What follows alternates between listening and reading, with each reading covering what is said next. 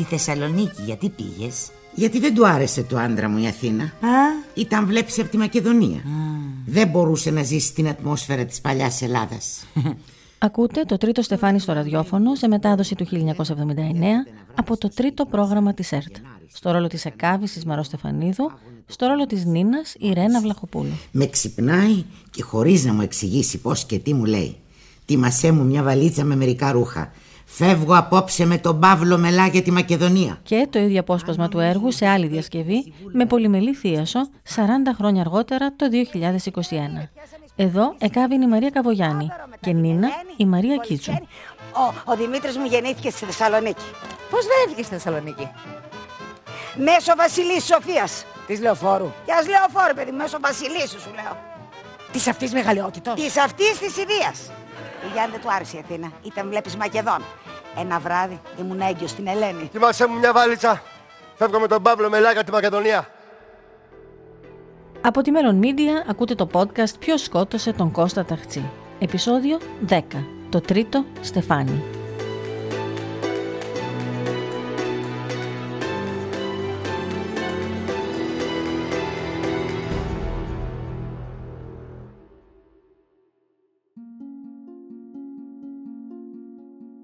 Σε αυτό το επεισόδιο θα μιλήσουμε με δύο ανθρώπους από τον χώρο της τέχνης, με τον στιχουργό Γιώργο Παυριανό και τον σκηνοθέτη και ηθοποιό Κωνσταντίνο Μαρκουλάκη. Τι τους συνδέει? Ο Γιώργος Παυριανός είναι ο πρώτος που διασκεύασε το βιβλίο για το ραδιόφωνο. Ήταν τότε μόλις 24 χρονών και το τρίτο στεφάνι τον είχε συναρπάσει, όπως και τους φίλους του, την νεολαία της εποχής. Στην παρέα μας ήταν μύθος το βιβλίο αυτό. Για πρώτη φορά διαβάζαμε κάτι τελείως διαφορετικό από όσο διαβάζαμε μέχρι εκείνη τη στιγμή. Ο Κωνσταντίνος Μαρκουλάκης σκηνοθέτησε την τελευταία, την πιο πρόσφατη παράσταση για το έργο, για το Θέατρο Παλάς. Η περίοδος που έκανα τη διασκευή στο Τρίτο Στεφάνι με άγγιξε πολύ και από το μάθημα που έπαιρνα καθημερινά ότι μπορείς να αντέξεις. Οι γιαγιάδες σου δεν είχαν τουαλέτα. Οι παππούδες σου πεθαίνανε στον πόλεμο. Δύο λόγια όμως πρώτα για την υπόθεση, για να μπορείτε να παρακολουθήσετε καλύτερα τα αποσπάσματα που θα ακουστούν στη συνέχεια. Το τρίτο στεφάνι είναι η ιστορία δύο γυναικών, της Νίνας και της Εκάβης, που ζουν την περίοδο από τους Βαλκανικούς πολέμους μέχρι την κατοχή και τον εμφύλιο. Δύο φίλες που αφηγούνται σε πρώτο πρόσωπο τα μικρά προσωπικά τους δράματα, αλλά ταυτόχρονα περιγράφουν με πιστότητα τα μεγάλα ιστορικά γεγονότα που σημάδεψαν την Ελλάδα. Η Νίνα, μια λαϊκή γυναίκα από τη Θεσσαλονίκη που όμως ζει στην Αθήνα, πραγματοποιεί τρεις γάμους, γι' αυτό και ο τίτλος του έργου. Η Εκάβη είναι η πεθερά της στον τρίτο γάμο. Το μυθιστόρημα αναδεικνύει την μικροαστική Αθήνα της εποχής και για πρώτη φορά θίγει το στοιχείο της ομοφυλοφιλίας μέσα από τον αδερφό της Νίνας, τον Ντίνο, τον οποίο η οικογένεια δεν μπορεί να αποδεχτεί. Ακούστε τη χαρακτηριστική σκηνή που η Νίνα πιάνει τον άντρα της στο κρεβάτι με τον αδερφό της από τη Ιρένα Βλαχοπούλου. Θυμάμαι ήταν Ιούλιος μήνας. Το τρίτο βράδυ μετά το γάμο μας έκανε αφόρητη ζέστη. Ζέστη! Τα σεντόνια και τα μαξιλάρια μας ήταν μουσκεμα στον υδρότα. Στη μία μετά τα μεσάνυχτα σηκώθηκα και πήγα στο πλυσταριό και έριξα μερικές λεκάνες νερό επάνω μου για να δροσιστώ η κακομοίρα λίγο. Μα σε λίγο ρε βαριέσαι. Ξανάρχισε το μαρτύριο. Δεν ήταν μόνο η ζέστη, ήταν και τα άτιμα τα κουνούπια. 2 φορές σηκώθηκα και φλιτάρισα. Μα τίποτα. Τίποτα δεν τα πτώγουσε. Με κφάγανε, κατέβαιναν σαν τα βαπύρ και σουρουφούσαν το αίμα. Τέλος πάντων, κατά τις 2 το πρωί, περισσότερο ναρκωμένη από τη ζέστη και την εξάντληση, παρακοιμισμένη, άκουσα το φώτι να σηκώνεται. Να, μπορώ, λέει, πάω να κοιμηθώ στην ταράτσα. Του κάνω. Και ξανακλίνω τα μάτια μου. Μα σε λίγο ξύπνησα. Είχε καθαρίσει το μυαλό μου. Μωρέ, δεν πάω κι εγώ, λέω, να κοιμηθώ στην ταράτσα, στην δροσιά. Πάντα υπήρχαν απάνω στην ταράτσα 2-3 στρώματα.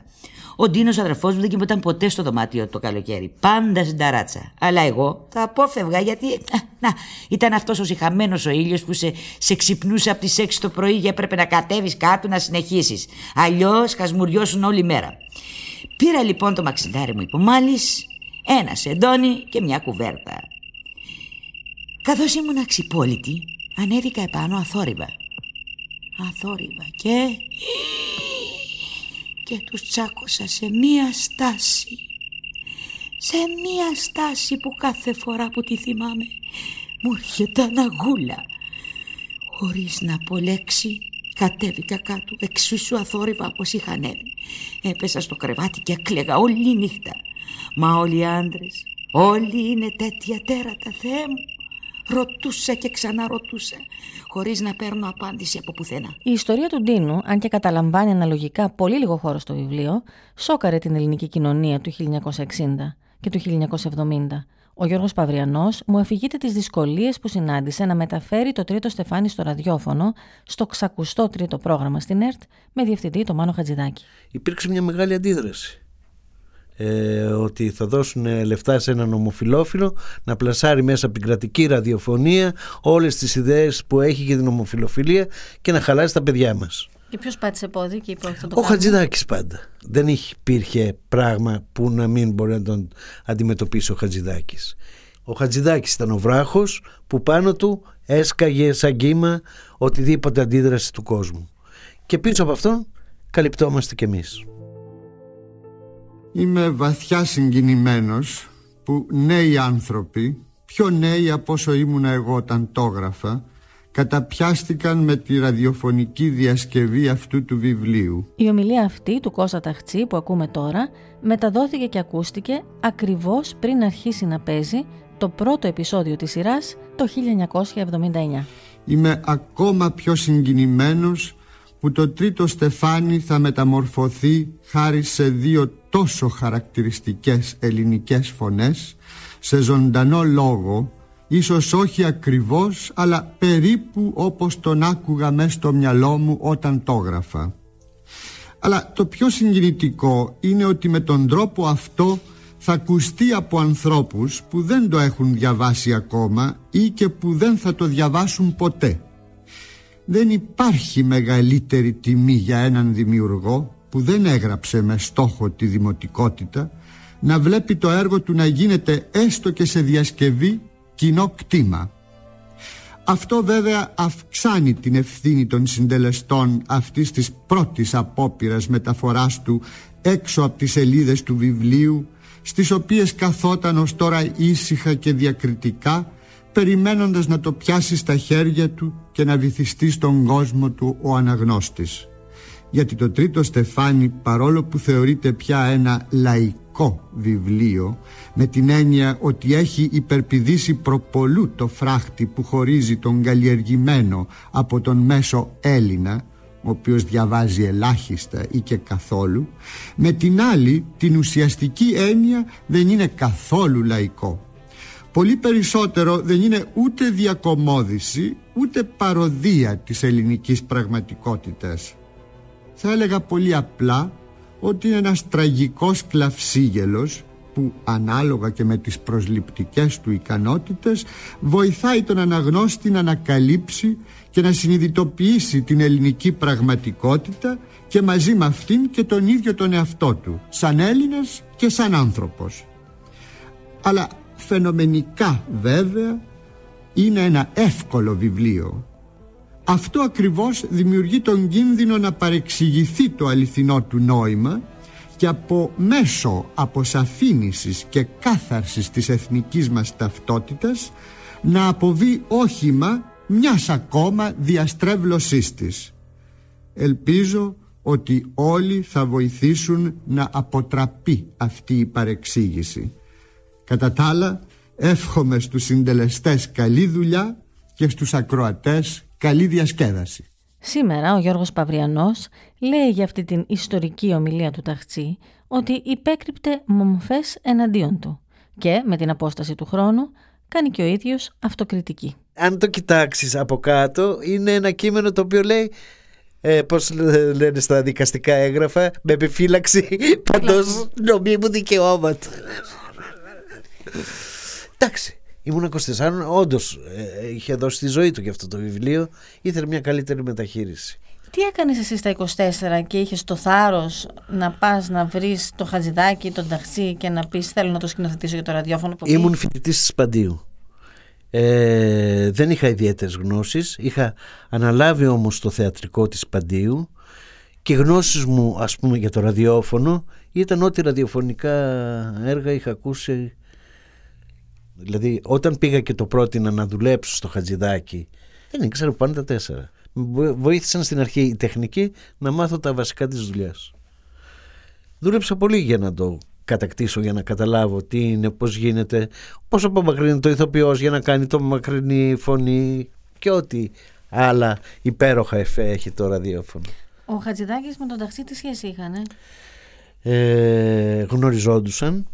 Για ένα διάστημα νομίζω κάπως είχαν τοποθετήσει και τον Ταχτσή στη ραδιοφωνία κάπως σε μια επιτροπή. Ο Χατζιδάκης δεν ήθελε όμως επαφή μαζί του, ήξερε το χαρακτήρα του και όταν του έκανα την πρόταση μου είπε με δύο ανθρώπους δεν θέλω να με φέρεις σε επαφή, με τη Μελίνα Μερκούρη που ήταν τσακωμένος εκείνη την εποχή που ήθελε να κάνει την Ίνα και με τον Ταχτσή. Πρόβλημα. Εγώ πήγα και είπα ψέματα και στον Ταχτσή και στη Μελίνα και σε όλους. Είπα ότι ο Μάνος είναι πολύ ενθουσιασμένος και θέλει πάρα πολύ να το κάνεις εσύ. Ο μεν Ταχτσής μου έδωσε την άδεια, η Μελίνα δεν δέχτηκε να το παίξει για πολλούς λόγους. Από εκεί και πέρα η Μαρώς Στεφανίδου ήταν μια επιλογή γιατί είχα δει την παράσταση από τις Τροάδες του Τσαρούχη που έπαιζε το ρόλο της Εκάβης και έκανα και ένα συνειρμό στο μυαλό μου, Εκάβη εκεί, Εκάβη και εδώ και ήταν πάρα πολύ ιδανική δηλαδή. Τι είδους λεξιλόγιο είναι αυτό? Άκουσες κανέναν στην οικογένειά μας να μιλά έτσι για να μιλάς κι εσύ? Και πού θέλεις να το βρω έστω και το πενιντάρικο, Η Ιρένα Βλαχοπούλου τώρα σαν επιλογή ήταν μια έκλαμψη της στιγμής. Θυμάμαι τη στιγμή που βγαίνω από το σπίτι της Μελίνας που μου έχει πει ότι δεν θα το κάνουμε και περπατάω, κατεβαίνω κάτω την Πανεπιστημίου και περνάω έξω από το Ρέξ και βλέπω μια μεγάλη αφίσα της Ρένας Βλαχοπούλου και πώς μου ήρθε και λέω αυτή θα το κάνει. Ήταν ιδανική. Και όταν γύρισα στο σπίτι έπεσα στο κρεβάτι με τα μούτρα και έβαλα τα κλάματα. Επουδενή λόγο τον παίρνω, τους λέω. Είναι μεγάλος στην ηλικία, είναι χωριά της και μισός. Για μένα η Ρένα έχει ζήσει όσα λέει μέσα το βιβλίο η Νίνα. Ναι. Εκτός ίσως από τη μόρφωση που η Νίνα είναι αρκετά μορφωμένη, όλα τα άλλα τα έχει. Δηλαδή και θυμάμαι στις ηχογραφήσεις λέγανε ας πούμε, του λέγε του Ταχτσή, θυμάσαι τότε που μας έφερες ένα Γερμανό και παίρναμε κονσέρβες μετά γιατί σε πήδαγε? Τι είναι αυτά που λες βρε Ρένα μου, άστα τώρα τα ξεχνάμε αυτά, μην τα θυμάσαι. Γνωριζόντουσαν δηλαδή. Γνωριζόντουσαν.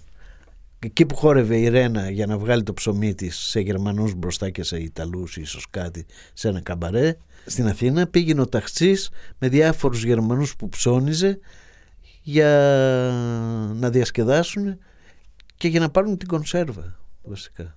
Ήταν κατοχή. Και οι σχέσεις τους ήταν καλή? Όχι. Διαμαρτυρόταν συνέχεια. Τις μου λέγε να δεις, τις υπηρέτριες των ελληνικών ταινιών θα μου φέρεις εδώ πέρα να παίξουν αυτό το έργο. Και του έλεγα Κώστα μου, μην το σκέφτεσαι σαν εικόνα. Είναι ραδιοφωνικό. Είναι κάτι που θέλουμε τη φωνή της μόνο. Βέβαια τώρα όταν έχεις τη φωνή της Ρένας είναι μια χαρακτηριστική φωνή σίγουρα, αλλά είδα σιγά σιγά ότι τέριαζε και με το χαρακτήρα της της Νίνας. Ήταν το ίδιο αγωνίστρια, είχε επιβιώσει και είχε κάνει και 3 γάμους όπως η Νίνα. Η δική σου σχέση με τον Ταχτσή? Στην αρχή με λάτρεψε, τον λάτρεψα. Είπα τι είναι αυτές οι φήμες που λένε ότι είναι δύσκολος άνθρωπος, είναι καταπληκτικός, περάσαμε μια υπέροχη μέρα στο σπίτι του. Θα το σκεφτώ, μου λέει, είσαι πολύ νέος για να σου δώσω την άδεια, αλλά μετά μου είπε οκ, θα τα δώσω. Δικαιολογήθηκε ότι θα σου δώσω την άδεια γιατί φτιάχνω ένα σπίτι στο Πήλιο και θέλω να φτιάξω το μπαλκόνι που μου στοιχίζει πολλά λεφτά. Αλήθεια πρέπει να ήταν το φτιάχνω. Ναι, δεν νομίζω ότι έλεγε ψέματα. Είχαμε πάει με τον Δημήτρη Λέκα που θα έκανε τη μουσική επιμέλεια. Τα πάντα. Περιποιήθηκε καταπληκτικά. Είχε υπέροχα τουτάκι γλυπτά. Είχε ένα πολύ ωραίο σαλόνι, νομίζω πράσινο. Και είχε την περιποίηση του Ταχτσή, ο οποίος μας έβγαζε καθετός, ο Μελιτζανάκη. Έκανε και μερικά δύσκολα σχόλια για τη Μελίνα και για διάφορους στην κουβέντα μας επάνω, αλλά λέω εντάξει, τα κλασικά κουτσομπολιά, δεν νομίζω. Μετά που δέχτηκε και υπογράψαμε και ξεκίνησε η μετάδοση, μετά άρχισαν και τα δικά μου μαρτύρια. Φαντάζομαι και αυτός τράβαγε μαρτύριο, να είναι συνέχεια ανεβριασμένος. Το έργο μου, Γιώργο, το έργο μου κινδυνεύει. Για απίστευτες λεπτομέρειες. Δηλαδή με έπαιρνε αμέσως μετά τη μετάδοση του επεισοδίου. Ήταν 10 παρατέταρτο το πρωί με 10 η μετάδοση του επεισοδίου. Στις 10 ακριβώς ήξερα ότι θα χτυπήσει το τηλέφωνο με κάποια παρατήρηση του Ταχτσή. Ένα πράγμα σαν να του είχαν πάρει τον ουρανό μετάστρα. Σαν να τα είχε αυτά και του τα πήρανε. Ένα ιστερικό στη φωνή, το οποίο εκεί που τον συμπαθούσες ξαφνικά τον αντιπαθούσες τρομερά. Δεν ξέρω ποιος εαυτός ήταν αυτός που έβγαινε. Σίγουρα είχε καταπιεί κάποιον από τους ρόλους που έγραφε στο Τρίτο Στεφάνι. Σίγουρα ήταν κάποιος από τους ρόλους. Ποιος λες? Φοβάμαι ο Δημήτρης, αυτός που πέθανε. Αυτός που έγινε γκέι και μετά έγινε κομμουνιστής. Τον καταδίκασαν 1 χρόνο. Απάνω στους 9 μήνες πήρε χάρη και βγήκε. Μα κοντά σ' όλα του τα ελαττώματα μέσα στη φυλακή απόκτησε κι άλλο ένα.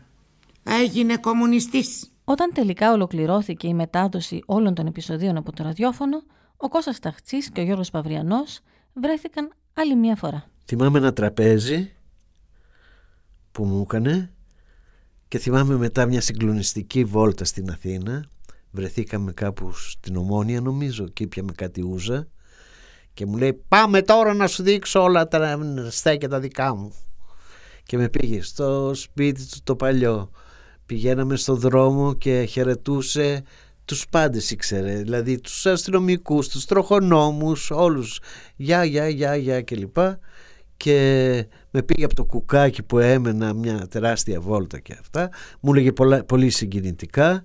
Χαθήκαμε μετά. Γιατί χαθήκατε? Ήταν κάθε φορά η συνάντησή μου μαζί του ένας μεγάλος γολγοθάς ψυχολογικά. Τον συμπαθούσα. Για να λέω την αλήθεια, συμπαθούσα αυτά που είχε γράψει, αλλά συγχρόνως δεν αντεχόταν σαν άνθρωπος. Ήταν πολύ δύσκολος άνθρωπος. Πάρα πολύ δύσκολος άνθρωπος. Στο σημείο αυτό θα ήθελα να κάνω μια διακοπή στη ροή του podcast και να σας παρακαλέσω για την προσοχή σας. Ευχαριστούμε που ακούτε το podcast «Ποιος σκότωσε τον Κώστα Ταχτσή». Τα σχόλιά σας όλους αυτούς τους μήνες μας έχουν γεμίσει χαρά, όλη την ομάδα. Μας δίνουν την ενέργεια για να συνεχίσουμε να κάνουμε αυτό που μας αρέσει και ήδη προετοιμάζουμε τα νέα μας podcast. Θα θέλαμε όμως να σας γνωρίσουμε καλύτερα. Μας ενδιαφέρει τι θέλετε εσείς να ακούσετε. Κάνουμε λοιπόν μια έρευνα για να μάθουμε ποια podcast σας αρέσουν και τι ψάχνετε από ένα podcast. Η συμμετοχή σας είναι πολύ σημαντική για εμάς. Διαρκεί λίγα λεπτά και θα μας βοηθήσει να σας προσφέρουμε το περιεχόμενο που θέλετε να ακούτε. Η διαδικασία είναι πολύ απλή. Πατήστε το link στην περιγραφή αυτού του επεισοδίου ή μπείτε στο website μας melonmedia.gr για να συμμετάσχετε στην έρευνα. Με τη συμπλήρωση του ερωτηματολογίου, αν θέλετε, συμμετέχετε και στο διαγωνισμό μας για να κερδίσετε ένα ζευγάρι ασύρματα ακουστικά JBL. Δώστε μας μόνο λίγα λεπτά από τον χρόνο σας. Ευχαριστούμε πολύ. Επιστροφή στο αφιέρωμα για το Τρίτο Στεφάνι. Σε λίγο η συζήτηση του Λευτέρη Χαρίτου με τον Κωνσταντίνο Μαρκουλάκη. Με ρωτάνε συχνά πόσο αυτοβιογραφικό είναι το έργο μου. Σύμφωνοι, ό,τι αφορά την Κυραϊκάδη είναι αυτοβιογραφικό. Η Κυραϊκάδη ήταν η γιαγιά μου. Αλλά τι σημασία έχει αυτό? Εγώ ήθελα να ζωντανέψω μια εποχή. Και το μεγάλο αισθητικό πρόβλημα που αντιμετώπισα ήταν όχι τι να βάλω, αλλά τι να μην βάλω από αυτά που ήξερα. Το εάν το Τρίτο Στεφάνι είχε βασιστεί πάνω σε αληθινούς χαρακτήρες και πώς ακριβώς, είναι ένα θέμα που απασχολεί διαχρονικά τους μελετητές του έργου. Εδώ ο Ταχτσής μιλάει για αυτό στην εκπομπή Παρασκήνιο στην ΕΡΤ το 1982. Ο Θόδωρος του Τρίτου Στεφανιού ήταν ο θείος μου ο Μίμης, Θεός χωρέστον. Το θείο Γιάννη τον έκανα Δημήτρη. Τη μάνα μου τη λένε Έλλη στην πραγματικότητα, αλλά την έκανα Ελένη επειδή έχει περισσότερη σχέση με την τραγωδία. Τώρα τον πατέρα μου τον έλεγαν Γρηγόρη, Γόλα χαϊδευτικά τον λέγαμε. Ήταν συμπαθητικός άνθρωπος και διόλου όπως περιγράφω τον άντρα της Ελένης στο Τρίτο Στεφάνι. Και στην εκπομπή του Νίκου Δήμου, Διάλογοι, το 1987. Ανασυνθέτει στην πραγματικότητα κλέβει στοιχεία από εδώ, κλέβει στοιχεία από εκεί, ανεξάρτητα από το πότε συνέβησαν. Για να σας δώσω ένα παράδειγμα, ή για όσους θεατές έχουν διαβάσει το Τρίτο Στεφάνι, σε ένα σημείο που η ΕΚΑΒΗ διηγείται πώς συνέλαβαν το γιο της, ο οποίος έμπαινε μέσα στο κύλον μέρος ενός καροτσιού, το οποίο ο συνένοχός του έβαζε μέσα σε ένα κατάστημα, έβγαινε τη νύχτα, έκλεβε τόπια ύφασμα και την άλλη μέρα τον έβγαζε ο συνένοχός του με τα τόπια και ούτε γάτα ούτε ζημιά. Κρυβόταν στο καροτσάκι ενός μικροπολιτή. Από μέσα ήταν κούφιο. Το βάζανε τη νύχτα, τάχα μια ασφάλεια μπροστά σε ένα υφασματάδικο. Έβγαινε ο Δημήτρης, γέμιζε το καροτσάκι τόπια με ύφασμα και το πρωί ο συνένοχός του τον έβγαζε από την είσοδο. Ούτε γάτα, ούτε ζημιά. Αυτό είναι αυτοβιογραφικό με την εξής έννοια. Ότι μία φορά είχα πάει στο Τρίτο Αστυνομικό Τμήμα, γιατί έμενα στο Σύνταγμα την εποχή εκείνη. Και μάλιστα στο ίδιο κτίριο με τον Τσαρούχη, στον ίδιο όροφο. Και δεν θυμάμαι γιατί δουλειά. Ήθελα να διώξω κάποιον, όχι ακριβώς ενοικίαστη. Και περιμένοντας να δω τον αξιωματικό υπηρεσίας, χάζευα στους τοίχους τις φωτογραφίες των πεσών, των ανδρών και αξιωματικών και ανδρών της αστυνομίας, στον Αλβανικό πόλεμο κτλ. Και ήταν και κάτι αυτά από κόμματα εφημερίδων, στα οποία διάβαζε κανείς τις επιτυχίες των διοκτικών αρχών. Μάλιστα. Και μια από αυτές τις μεγάλες επιτυχίες, το πώς πιάσανε αυτούς τους κλέφτες, ήταν ακριβώς αυτή η ιστορία του δούριου ύπου, την οποία χρησιμοποίησα αργότερα γράφοντας το Τρίτο Στεφάνι. Η παράσταση Τρίτο Στεφάνι στο Παλάς, σε σκηνοθεσία Κωνσταντίνου Μαρκουλάκη, παίχτηκε εν μέσω της πανδημίας COVID με όλα τα μέτρα. Ο Λευτέρης Χαρίτος, σύμβουλος από την αρχή σε αυτό το podcast, μίλησε με τον σκηνοθέτη στο τηλέφωνο.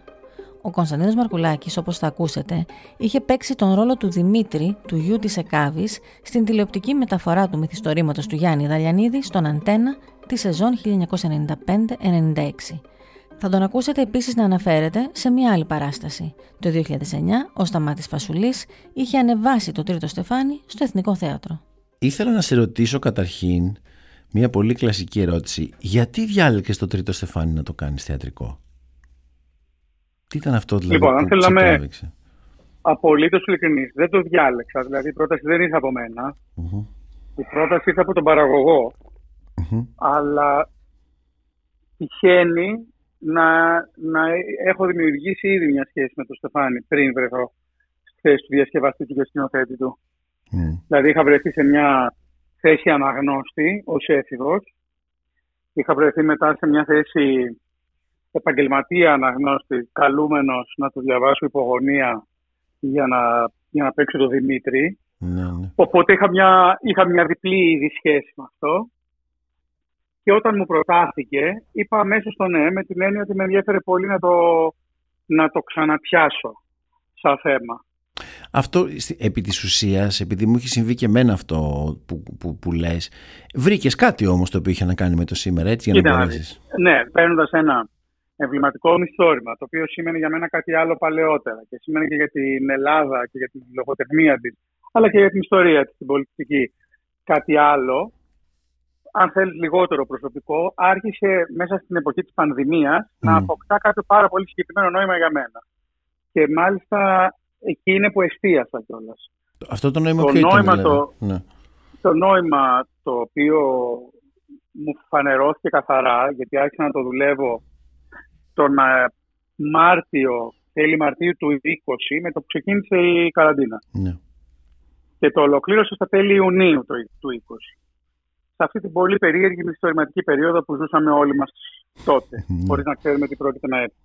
Αυτό λοιπόν που κατάλαβα, Λευτέρη, είναι ότι η εργασία πάνω στο Στεφάνι έπαιρνε όλη τη μελαγχολία για τη γύρω ζωή, κυρίως γιατί η ενασχόληση είχε να κάνει με αυτά τα πρόσωπα, αυτές τις γυναίκες, τις συγκεκριμένες, τις δύο, ειδικά τη μία, την ΕΚΑΒΗ, αλλά και αυτά τα πρόσωπα, αυτή την εποχή, εκείνες τις γενιές που ήταν χαλκέντερες, που αντέχανε και αντέξαν σε πράγματα πολύ δυσκολότερα και συνθήκες απείρως δυσκολότερες από αυτές τις οποίες έχουμε βρεθεί εμείς, ακόμα και στις δύσκολες εποχές που έχουμε ζήσει την τελευταία δεκαετία τουλάχιστον. Mm-hmm.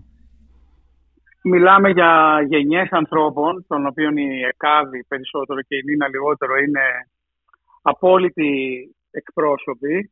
Γενιές ανθρώπων οι οποίοι γεννήθηκαν και πέρασαν όλη τη ζωή μέχρι το θάνατό τους, περνώντας από πόλεμο σε πόλεμο, ξεκινώντας από το 1870, περνώντας από φτώχεια, δυστυχία, αρρώστια, θάνατο, ξανά πόλεμο και πάλι από την αρχή φτώχεια, δυστυχία. Και αν παρατηρήσεις, το Τρίτο Στεφάνι έχει πάρα πολύ λίγα, ας πούμε, βαθιά στοιχεία μελέτης της προσωπικότητας ή της ψυχής των ηρωίδων. Mm-hmm. Σε πολύ μεγάλο βαθμό είναι παράθεση γεγονότων, φρενήρης παράθεση γεγονότων. Κυρίαρχο δε γεγονός είναι η προσπάθεια να μην λείψουν τα χρήματα, να μην λείψει το φαγητό από το τραπέζι. Mm. Αυτό θα σε βοήθησε λογικά, εννοεί η έννοια της δράσης. Αυτό θέλω να σου πω, ήταν σαν ένα καταπληκτικό αντικαταθλιπτικό και αντιστρεσογόνο. Ειδικά δε όταν σε ένα τέτοιο περιβάλλον η μηχανή, η κύρια μηχανή που πηγαίνει το έργο προς τα μπρος και τη ζωή προς τα μπρος, είναι αυτή η αδιανόητη μηχανή, η ΕΚΑΒΗ. Δηλαδή ένας άνθρωπος ο οποίος την ημέρα που μπαίνουν οι Γερμανοί στην Ελλάδα λέει έλα μωρέ, και στον προηγούμενο πόλεμο τα ίδια μας λέγανε ότι θα γίνει χαμός και να πεθάνουμε και τίποτα δεν πάθαμε τίποτα. Αχ κύριε Γκάφη μου, τα ακούς? Τι θα γίνουμε, πού θα πάμε? Πόλεμος είναι, θα περάσει. Ούτε ο πρώτος ούτε ο τελευταίος. Δεν τρόμαξες όταν άκουσες τις ειρήνες? Μπα! Το ήξερα από πριν. Ήταν ο Θόδωρος νυχτερινός στην εφημερίδα, τους τηλεφώνησαν τα νέα του Υπουργείου. Ήρθε στο σπίτι πτώμα, μαμάκα, μη με ξυπνήσετε ακόμα και απέφτουν μπόμπες. Έτσι μου πε. Θα μας ρίξουν ως οξυγόνα, δεν φοβάσαι. Θα μας πάρουν τα σπίτια μας, τα κορίτσια μας. Σιγά! Έτσι λέγανε και στον άλλο πόλεμο και μας τρομοκρατήσαν τζάμπα και βερεσέ. Οι Ιταλοί άνθρωποι σαν και εμάς είναι. Δεν είναι θηρία της ζούγκλας. Την ημέρα που κηρυσσόταν ο πόλεμος στην Αθήνα, την 28η Οκτωβρίου, την ημέρα που κηρυσσόταν ο πόλεμος, το όχι τελειώνει το περίφημο, η διάθεσή της ήταν μάλλον πολύ θετική. Ότι όλα θα πάνε καλά. Αυτά όλα ακούγονται πολύ ρόδινα βέβαια, αλλά είμαι σίγουρος ότι θα σε δυσκόλεψε και κάτι στην όλη ιστορία. Ενώ στο ανέβασμα. Η ματιά. Η ματιά. Δηλαδή, προχωρώντας σε έναν δρόμο ο οποίος είναι, τον έχουν διαβεί άλλοι πριν από μένα με μεγάλη επιτυχία, η παράσταση του Φασουλή και του Νιάρχου, ξέρω εγώ, το σύριαλ του Δαλιανίδη, οι προσωπικές αναγνώσεις του καθενός, οι κριτικές αναγνώσεις. Αυτό που έψαχνα λοιπόν σε αυτό το εμβληματικό έργο, να βρω μια ιδιωτική οδό. Η ιδιωτική οδός είχε να κάνει και πολύ με τη στιγμή, με αυτή τη συγκεκριμένη στιγμή που ζούσαμε όλοι μας, και που έχει να κάνει και πολύ, εσύ θα το ξέρεις, με το δικό μου χαρακτήρα. Προσπάθησα να βάλω και όλα τα στοιχεία του θεάματος. Δηλαδή να κρατήσουμε τα τραγούδια τα οποία περιγράφονται μέσα στο ίδιο το μυθιστόρημα, να δημιουργήσουμε όσο μπορούμε σκηνές συνόλου και σκηνές οι οποίες θα είχαν κάποιο ενδιαφέρον στο θέαμα, ούτως ώστε να μπορούμε μετά να περάσουμε πιο εύκολα στις καθαρά δραματικές σκηνές και τις διαπροσωπικές συγκρούσεις, οι οποίες είναι, αν θες, και το μεδούλι της ιστορίας, για να οδηγηθούμε σε κάτι που επίσης εμένα με ενδιαφέρε πάρα πολύ, στην κυρίαρχη πορεία που κάνει η ΕΚΑΒΗ, αυτός ο φοβερά αισιόδοξος άνθρωπος που θα ήταν μεταξύ μας αφόρητος να τον είχαμε για μάνα ή για γιαγιά ή για θεία, έτσι, θα ήταν αφόρητη, έτσι, το καταλαβαίνουμε αυτό, αλλά είναι φοβερά ενδιαφέρουσα σαν μυθιστορηματικός ήρωας. Και ξεκινάει με αυτή την τρομερή πίστη που έχουν οι απλοί άνθρωποι στο Θεό, ένα πολύ προσωπικό Θεό που μπορεί να τη συγχωρέσει για κάθε αμαρτία της και μαζί να τη βοηθήσει σε κάθε μικρή πονηριά της ή παγαποντιά της να πετύχει αυτό που θέλεις. Μη σε νοιάζει, θα το κάνει Θεός στο θαύμα του. Λες, βέβαια. Αν δεν το κάνει τώρα, πότε θα το κάνει? Μακάρι, μακάρι. Και για να καταλήξει με το θάνατο του γιού της, στην τελική διαπίστωση ότι δεν υπάρχει Θεός. Δεν υπάρχει Θεός όπως τουλάχιστον τον φαντάζονταν εκείνες οι γυναίκες εκείνης της εποχής. Νίνα, Νίνα. Δεν υπάρχει Θεός.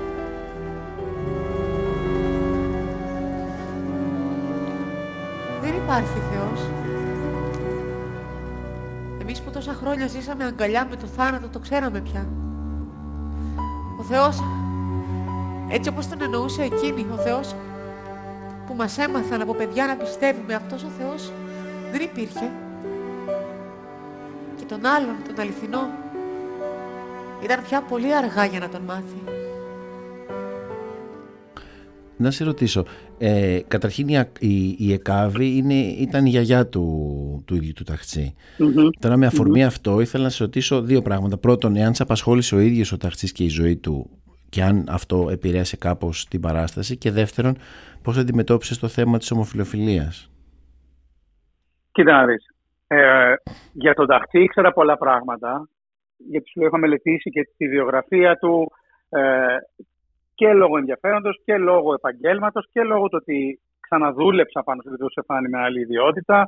Ως προς δε την ομοφυλοφιλία, προσπάθησα να είμαι πάλι πάρα πολύ τίμιος ως προς το ίδιο το υλικό του βιβλίου. Γενικά δεν υπάρχει στο Τρίτο Στεφάνι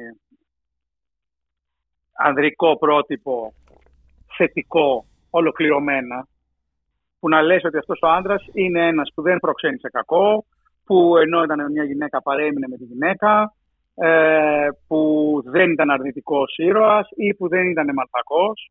Δεν υπάρχει τέτοιο πρότυπο. Οπότε νομίζω ότι η ομοφυλοφιλία, την οποία κιόλας οι γυναίκες του έργου κοιτάνε με μια ματιά, όχι τη ματιά του ίδιου του Ταχτσή, αλλά τη ματιά που θα είχαν οι γυναίκες εκείνης της εποχής και οι άνθρωποι εκείνης της εποχής, νομίζω ότι προσπάθησα κι εγώ να κρατήσω αυτή τη ματιά. Δηλαδή προσπάθησα να δικαιώσω σε μεγάλο βαθμό και να ολοκληρώσω όσο γίνεται, γιατί μου άρεσαν και πάρα πολλοί σκηνές, ακόμα και αν στο βιβλίο είναι κάπως λιγότερο εκτεταμένες από ό,τι τελικά ήταν στην παράσταση, τις σκηνές του Ντίνου και του τρόπου με τον οποίο αυτός εξαφανίζεται και της σκληρότητας με την οποία του φέρει το πατέρα.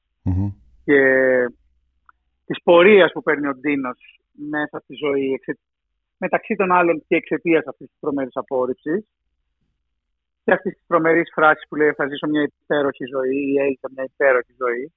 Έτσι, αυτής της ηρωνίας, γεμάτης θάρρος. Δεν με νοιάζει τι κάνεις στο κρεβάτι σου. Φτάνει να μην το βλέπω. Εξούκη αποθήκη! Ρε αγόρι μου, αν σε πιάσουν και σε δίνουν και κάνεις πάλι αιμόπτυση. Με τα ναρκωτικά δεν παίζουν. Το ξέρεις ότι θα πεθάνεις. Το ξέρεις ότι θα πεθάνεις. Κινδυνεύει η ζωή σου. Μη φοβάσαι, είμαι ασύλληπτος. Σαν το φαντομά. Η ζωή μου. Η ζωή μου είναι υπέροχη. Όπως ακριβώς τη θέλω. Μ' άρεσε επίσης, πρέπει να σου πω, το γεγονός ότι μου έδωσε το βιβλίο την δυνατότητα. Και εμείς την πήραμε αυτή τη δυνατότητα να χρησιμοποιήσουμε τον εθνικό ύμνο μέσα στην παράσταση, να τον τραγουδά όλος ο θίασος την ημέρα του συλλαλητηρίου στην Κορυφτά.